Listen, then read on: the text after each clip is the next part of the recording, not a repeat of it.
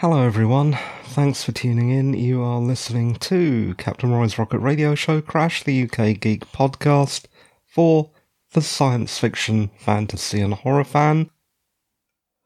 This is episode 413, recorded on Thursday, the 11th of November 2021 at 23:51:57. Sorry about that. I had to strain my eyes to see my monitor. Yes, yet another podcast. Next week we're back to our normal schedule, but I had some extra stuff and I thought I owed you something, so you had a few more podcasts than usual. Just to catch up because of that hiatus. Tonight we are mainly talking about Midnight Mass, but we've got a few other things to talk about as well. We're in the pre show section right at this moment. I just wanted to say something that I've mentioned before, hopefully this time for the final time, and that is regarding spoilers and also trigger warnings. From now on, expect spoilers, particularly for the main topic covered in the episode. I don't always have a main topic, but the last three episodes of Crash have had a main topic, and thus spoilers. So ordinarily expect no more warnings. Because much as YouTubers are fond of saying without further ado, constantly saying that there are about to be spoilers is very, very redundant. you don't need to hear me say that every time, do you? Do you? Well, let me know if you do, but I'm guessing not. Do you know what else I hate? Well, quite a lot of things, actually. You've heard me rant about stuff before. But uh, other thing that I hate is that very American thing, and that is trigger warnings. This podcast, the one that you're listening to right now, is explicit. It is marked as explicit at the root level of my RSS feed for this podcast. Every episode should be considered for adults, and I have said that even before I decided to mark the whole podcast explicit. Not because I occasionally mention a rude word, but because of the content. I would be crippling this podcast if I made it a kid safe show because science fiction, fantasy, and horror very often has adult themes, so yeah. Generally, probably no more spoiler warnings and trigger warnings. Other than that, how have I been? Well, okay, I've been frankly horrible. in all senses of the word and in all different directions. So that's just not me being horrible, but that's me feeling horrible. That's me feeling that horrible things have been happening to me. And just as I said that, my stomach just gave a lurch, which means I'm going to have to take a break for a moment and come back. Sorry about that, I'm just back from a toilet break. I was also listening to a podcast a podcast telling me how our thinking processes may not be that different from a slime mold, which is both oddly reassuring and slightly disappointing. Yeah, I'm podcasting again. Just before the podcast, I woke up from a nap because I was just so tired. Did the washing up, tried to shake off some pain. The season has changed, so I'm guessing that miserable bastard Arthur Itis is back. Ah. I remember calling arthritis Arthur arthritis for years and years, so now he has become a person. I have made him a person. I'm guessing the older I get, the worse it will get. My arthritis is fairly mild at the moment, but someone should really kick that miserable git arthritis right in the balls. I am waffling. I am waffling an awful amount. Let us move on to the next item, and that is the Sir Arthur Conan Doyle interview. I've mentioned this interview before in the pod, and I may even have shown this to my mother, but maybe she wasn't paying attention. But I showed my mother the Sir Arthur Conan Doyle interview, it was an on film interview in 1929. Her reaction to this most recent viewing? She said, He's very Scottish. Which is funny because Holmes and Watson are so English, it is easy for us to forget that their creator isn't. And I'm as guilty of that as anyone. I thought the pre spiritualism part of the interview, as he chats about Sherlock, is delightful. And Conan Doyle definitely charms the camera.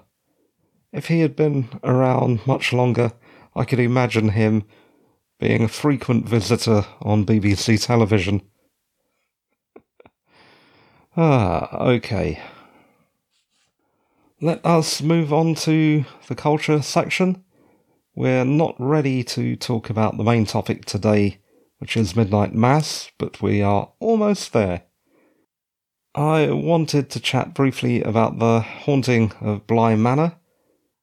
This is a horror TV series on Netflix by Mike Flanagan, released last year, and that's significant because Mike Flanagan is also responsible for Midnight Mass.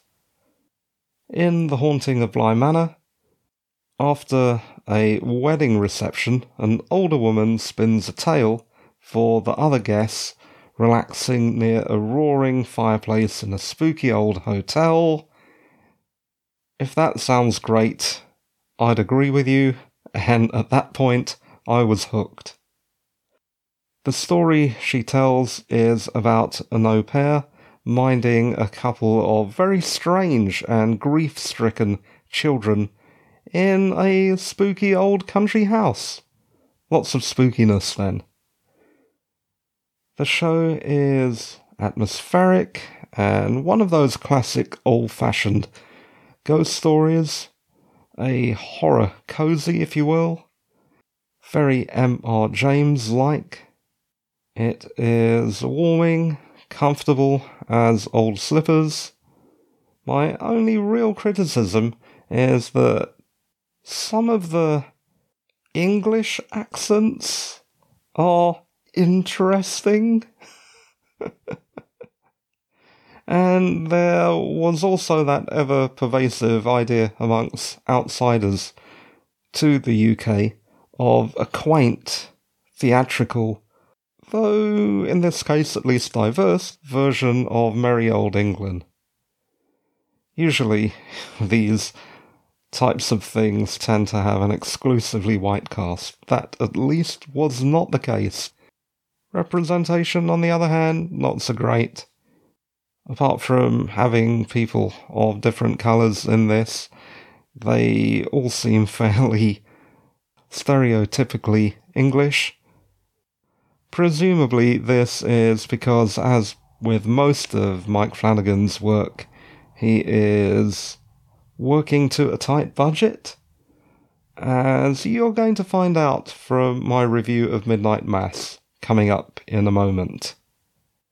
There are, however, restless spirits, creepy dolls, and witchcraft, so together with that, sense of a traditional ghost story, I found it perfectly alright, rather than perfectly splendid.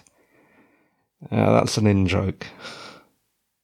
It's annoying that I have to explain that, but I do because this is a solo podcast, so I'm bantering with myself. Oh god, I'm now writing and reading from my own banter in the show notes. And I hate that I just brought up a sort of sideways Billy Idol reference. Oh, you're Billy Idol. Annoying man. Where was I? Going off on a tangent rant. The Haunting of Bly Manor is the latest of many adaptations of Henry James's ghost story Turn of the Screw. It's a classic work of literature that I've had on my geek radar for a while, but have not yet read, so this is a good introduction for me. I'm currently watching it, but apart from this snippet about the show, do not expect me to talk about it to the degree of my upcoming review of Midnight Mass, also by Mike Flanagan, and starting right about now. Okay, I'm back. Had to take another break. This time because of external noises. I had to wait for them to quiet down. If you're wondering why the beginning of my show and the end of my show times differ very much from the running time of the show, this is why. Okay, before that break, I was just about to start the Midnight Mass review, let us do that now. Let me start by introducing Midnight Mass. It is a seven episode TV horror series created and directed by Mike Flanagan, produced by Intrepid Pictures and released on Netflix on the 24th of September 2021, two days before my birthday, although I just watched it a few days ago. Regarding Mike Flanagan, his filmography stretches back at least 20 years and has included the film Oculus and the TV series The Haunting of Hill House, both of which I enjoyed and talked about on this pod. Yes, even Oculus, which only got average ratings, I really enjoyed. He is also making a series based on Christopher Pike's The Midnight Club and also another series based on Edgar Allan Poe stories. I am a fan of both those authors. I have read the work of both those authors, and again, I have talked about them on this podcast. Just a little tangential trivia here. The YA horror author Christopher Pike's real name is Kevin Christopher McFadden.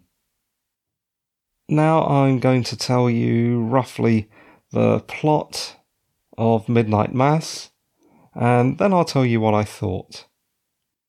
After serving a sentence for a fatal road traffic accident, a prodigal son returns to the family home in a remote fishing community on the sparsely populated island. On that island, we have a deeply religious Roman Catholic community that was until recently led by an elderly priest. Until his sabbatical to Israel and his replacement by a young and charismatic priest. The young priest brings with him to the island a heavy coffin sized box, which, when knocked upon, elicits an answering knock. The priest quickly insinuates himself into the lives of his parishioners and cements his standing with them by performing a miracle. You and me both know that there are no miracles unless you include in this fictional universe the existence of vampires, which is the source of the priest's power. During the course of the series, the priest gathers followers, isolates the island, and prepares his disciples to spread forth the word and infection to the mainland, with only a few to oppose him. The series heads to a denouement familiar to connoisseurs of the genre bloodshed, running, screaming, and fire. All that fun stuff. Let's move on to what I thought. First of all, let's get this out of the way right now. This film derives most of its lore from just about every vampire media ever produced. Here are some of the references, though I'm sure there are more. John Farris's Fiends, Stephen King's Salem's Lot, and The Night Flyer, Bram Stoker's Dracula, John Ajvide Lindqvist's Let the Right One In, Thirty Days of Night, Blade, and tragic real events like the Jim Jones Kool Aid Massacre. I found the way that the priest seemingly mistook the vampire for an angel. Interesting. I say seemingly because it all tends to fall apart towards the end when he almost dismisses the creature that he brought to the island, which sounds a bit out of sorts in the dialogue, doesn't seem to tie in with his earlier motivations. Diversity on the show was acceptable and shown in the non white faces in the crowd, extras mostly, but there was also a fairly realistic representation of minorities in the main cast. There is a Muslim sheriff, occasionally disparagingly referred to as Sharif after Omar Sharif, and it is not a compliment. There is a disabled girl, a lesbian doctor, and I must say, as a minority person, a brown person who has occasionally found themselves in a similar situation to the sheriff, I found the uncomfortable scenarios, i.e., the blatant racism, accurate. I've already mentioned one problem with the way the priest's motivation seems to swing a completely different way towards the end. I'm now going to talk about briefly another problem which made the show less impactful for me, and that is I did not like the religious and mostly bigoted islanders, which meant I had a limited investment in their fate. Basically, I didn't like them enough that I stopped caring what would happen to them, and that kind of thing detracts from the overall drama this is something I've mentioned numerous times. You need something to care about for you to have any stake in what you're watching or reading or playing. About the dialogue, I liked the talky dialogue, which is something I usually hate. That says a lot for the content and quality of Flanagan's team's writing the priest's eloquent sermons and the protagonist's monologue about death are standout examples. Now let's get right to the thing, and that is the creature. The creature design was only average to poor. The creature's long clawed hands were ridiculous, as you could actually see the bulgy, ill fitting prosthetic fingertips. On the other hand, that wasn't a pun. That really wasn't a pun. I'm sorry about that. The creature attack effects were excellent. I was thoroughly taken aback by the speed and ferocity with which the creature attacked. I wasn't so impressed by the creature's wings. And do you know what this reminded me of? What was that film, that horror film with uh, gender bending flying creature thing. Ah. Oh. Splice. That was it. Splice. Yeah, the creature reminded me of the creature from Splice. While we're talking about effects, there's an annoying scene of the island on fire from a distance that is obviously a still. None of the flames are actually flickering at all. Damn those budgets. Damn them. Although I've already mentioned a few things that don't make sense, let's talk about some more stuff that doesn't make sense.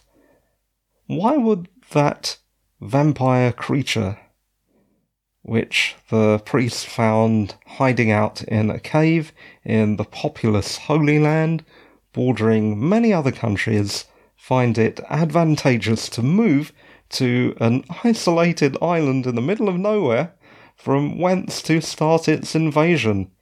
It makes no sense at all.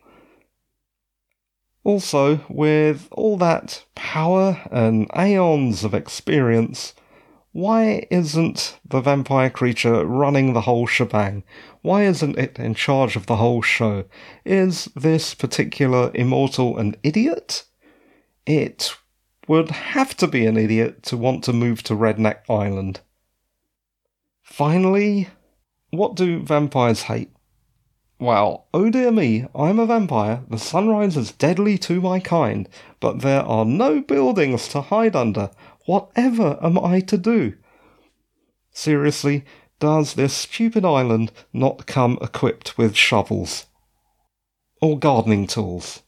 Or anything pointy with which to dig the earth?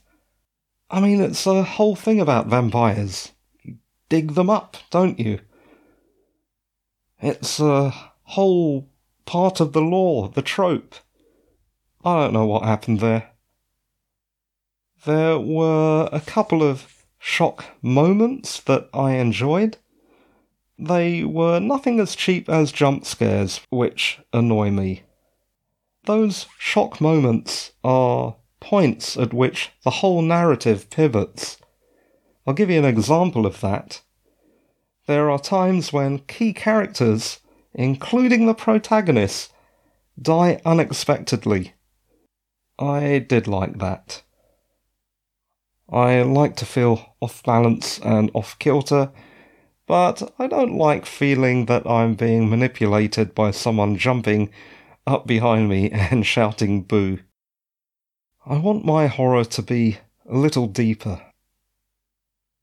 In conclusion, then, as an item of horror media, I found the series to be engaging, though not something I feel I need to revisit any time in the future. I saw it, I enjoyed it, I'm happy to leave it behind.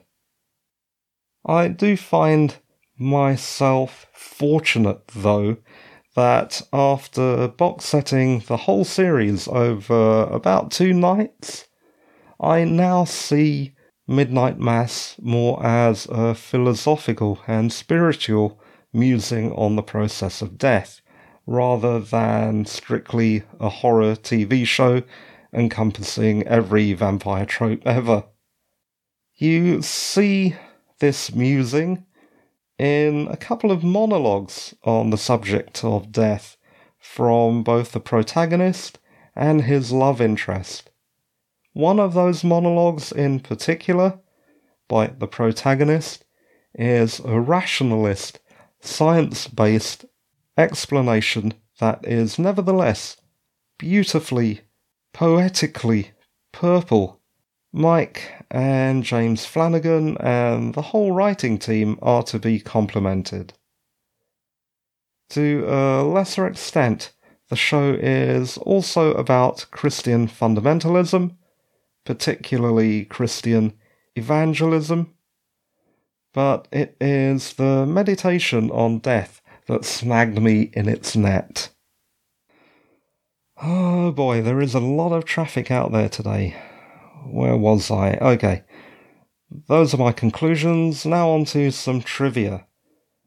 I was going to compliment solely Mike Flanagan for the script because I was so impressed by the script, and he is credited as the writer, creator, and director. But in a tweet from him dated the 23rd of September, he thanks a team that includes his brother and other writers. This was confirmed by a visit to IMDb. That does make me wonder about the source of the incredible monologues. Were they from Mike Flanagan, or is there one or more particular writers producing this amazing content? Usually, I don't get too into the depths of who wrote exactly what because I'm more interested in the holistic overall story. But because I'm a writer myself, I felt drawn to the unique dialogue of this series. In that same tweet thread, he also mentions the respect he has for religion presumably Roman Catholicism, despite the scathing portrayal of the most unpleasant character on the show, a character called Bev Keane, played highly unpleasantly but effectively by Samantha Sloyan. Because of my rather unique upbringing, I would say I was a combo of Ali, the son of the sheriff, and Warren, that is a non Christian server in the Church of England until it became too weird to continue. I have great familiarity with all the ceremony and the behind the scenes mechanics of running a church. I also remember the content and the cadence of the priests' droning sermons, the hymns, the artless Sunday school style piano playing, Sunday school for vampires. That's not at all relevant. I just liked the sound of that, so I wrote it down in my show notes. The whole show left me with an odd sense of conflicted nostalgia that was probably something uniquely felt by myself because of that strange upbringing. As a Canadian citizen and ex resident of British Columbia, the British Columbia filming locations struck me with a little nostalgia as well. In this case, I dug around a bit and found out that the set for the island town was built in Garry Point Park, Richmond, British Columbia. But then, as we know, many American shows and movies are filmed in BC because it's cheap and you get to pay less tax. While I appreciate the business of film needs help to continue, I always have mixed feelings about giving tax breaks to movie productions. Maybe concentrate on the small indie productions instead. And that is it for my review of Midnight Mass. I enjoyed the show. It twanged some parts of me that haven't been reached in quite a while. I was quite impressed by the portrayal of the priest. I'm guessing that actor is really a brilliant actor, the guy who played the priest, or he has some inside knowledge of either going to church or something like that. I remember sometime in the show there's a point where the priest gets really angry about trying to explain faith to someone, which I found interesting.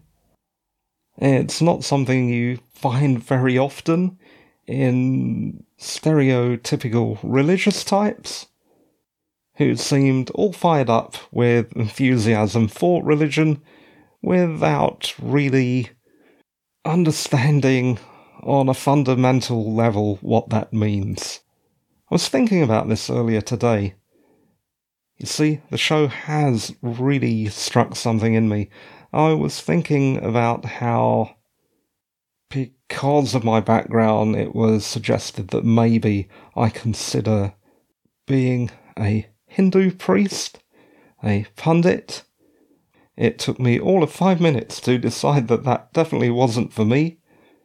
Not just because I'm not a very religious person, but also because people don't take into account what that really means.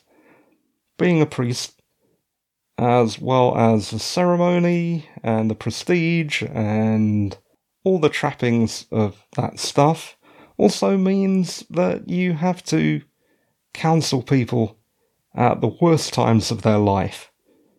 You have to do religious ceremonies at funerals. It's not all a walk in the park. Walk in the park? That's a terrible metaphor. It makes no sense, but I couldn't think of anything offhand. And that is it. Perhaps I should stop talking now. I should definitely stop talking now. My bones are cracking and creaking. You probably heard a few pops. Those were my joints. So let me wrap this up now. That was my review of Midnight Mass. I would recommend the show. It's not perfect, but it is superior horror that works on a deeper level as well.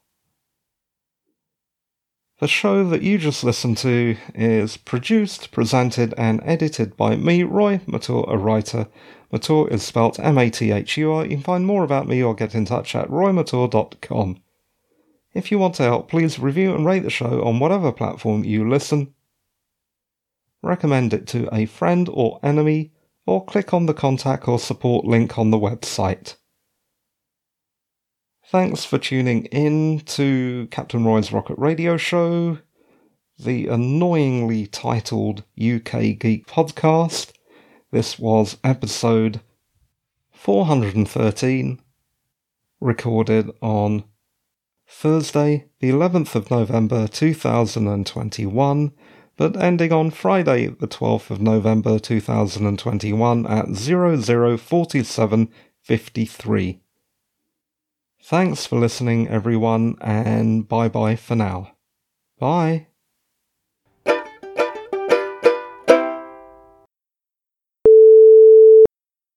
I have anthropomorphized.